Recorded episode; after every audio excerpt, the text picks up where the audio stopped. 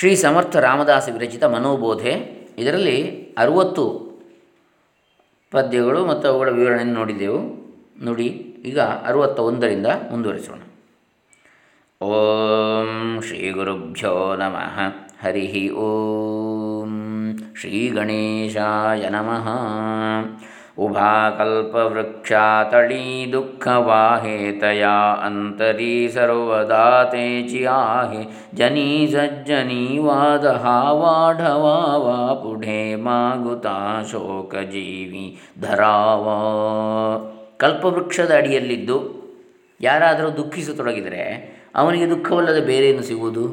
ನೋಡಿ ಎಷ್ಟು ಚೆನ್ನಾಗಿ ಹೇಳ್ತಾರೆ. ಕಲ್ಪವೃಕ್ಷದ ಅಡಿಯಲ್ಲಿದ್ದು ದುಃಖಿಸತೊಡಗಿದರೆ ಅವನಿಗೆ ದುಃಖವೇ ಸಿಗ್ತದೆ. ಕಲ್ಪವೃಕ್ಷದ ಅಡಿಯಲ್ಲಿ ಏನು ಬೇಡಿದರೆ ಅದು ಸಿಗ್ತದೆ, ದುಃಖವನ್ನು ಬೇಡಿ ದುಃಖವೇ ಸಿಗ್ತದೆ. ಹಾಗೆಯೇ ಸಂತರ ಬಳಿಗೆ ಹೋಗಿ ವಾದ ವಿವಾದದಲ್ಲಿ ತೊಡಗಿದರೆ ಅವನು ದುಃಖವನ್ನೇ ಅನುಭವಿಸಬೇಕಾದೀತು. ನೋಡಿ ಎಚ್ಚರಿಕೆಯನ್ನು ಕೊಡ್ತಾರೆ. ನಿಜಧ್ಯಾಸತೋ ಸರ್ವತೂ ತುಟೋ ನಿಗೇಲ ಬಳೆ ಅಂತರಿ ಶೋಕ ಸಂತಾಪಠೇಲ ಸುಖಾನಂದ ಆನಂದ ಭೇದೆ ಬುಡಾಲ ಮನಿ ನಿಶ್ಚಯೋ ಸರ್ವ ಖೇದೆ ಉಡಾಲ.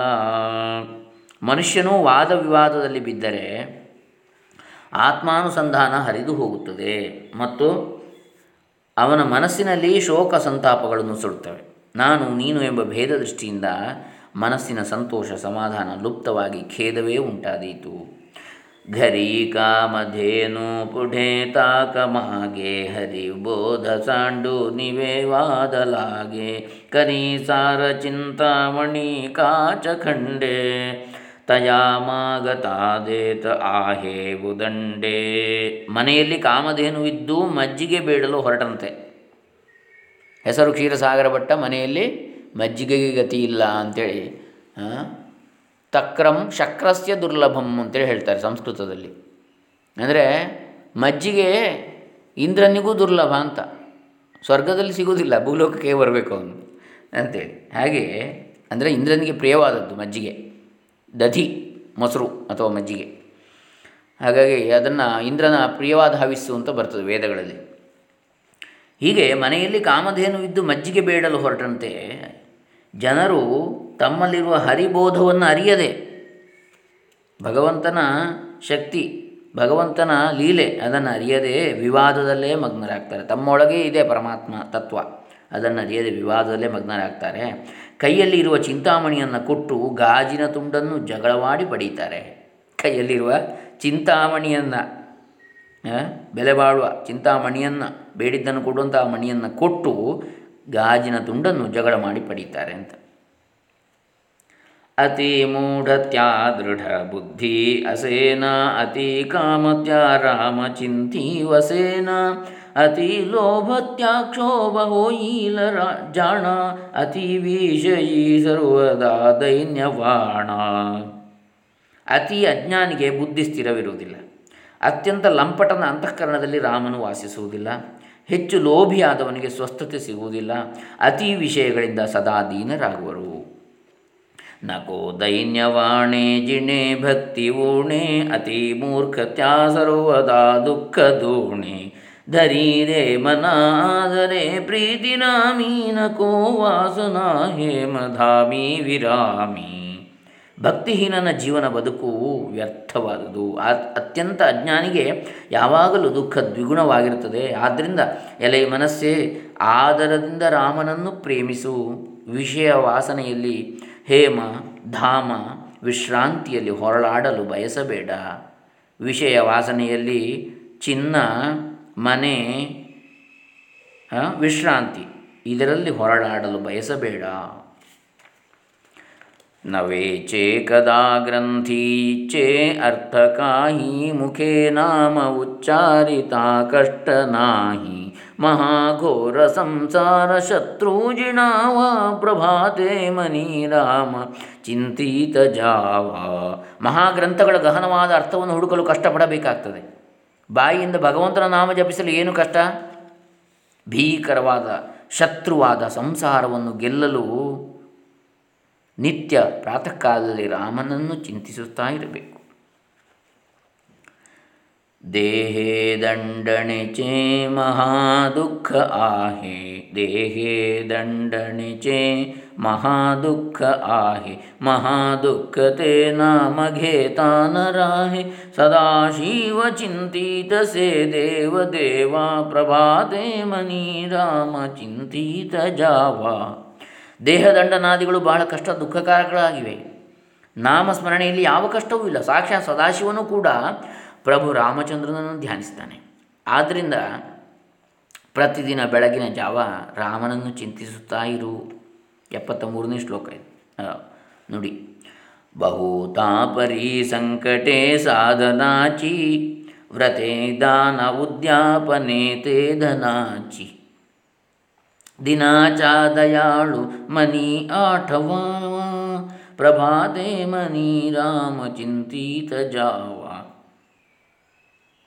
ಭಗವಂತನ ಪ್ರಾಪ್ತಿಗಾಗಿ ಸಾಧನೆ ಮಾಡೋದೆಂದರೆ ಅನೇಕ ತೊಂದರೆಗಳಿರ್ತವೆ. ವ್ರತ, ದಾನ, ಉದ್ಯಾಪನೆ ಮುಂತಾದವುಗಳಿಗೆ ಹಣ ಬೇಕಾಗ್ತದೆ. ಆದ್ದರಿಂದ ದೀನ ದಯಾಳುವಾದ ಶ್ರೀರಾಮನನ್ನು ಮನಸ್ಸಿನಲ್ಲಿ ಸ್ಮರಿಸಬೇಕು.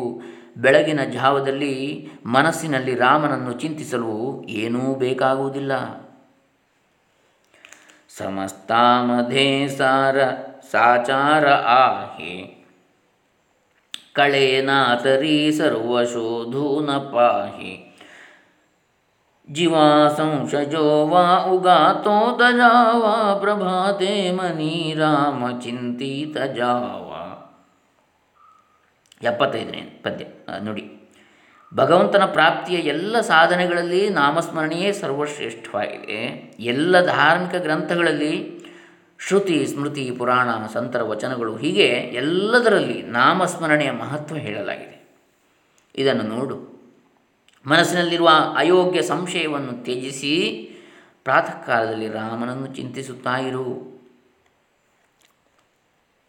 ನಹ್ವೇ ಕರ್ಮ ನಾ ಧರ್ಮ ನಾ ಯೋಗ ಕಾಹಿ, ನಹ್ವೇ ಭೋಗ ನಾ ತ್ಯಾಗ ನಾ ಸಾಂಗ ಪಾಹಿ.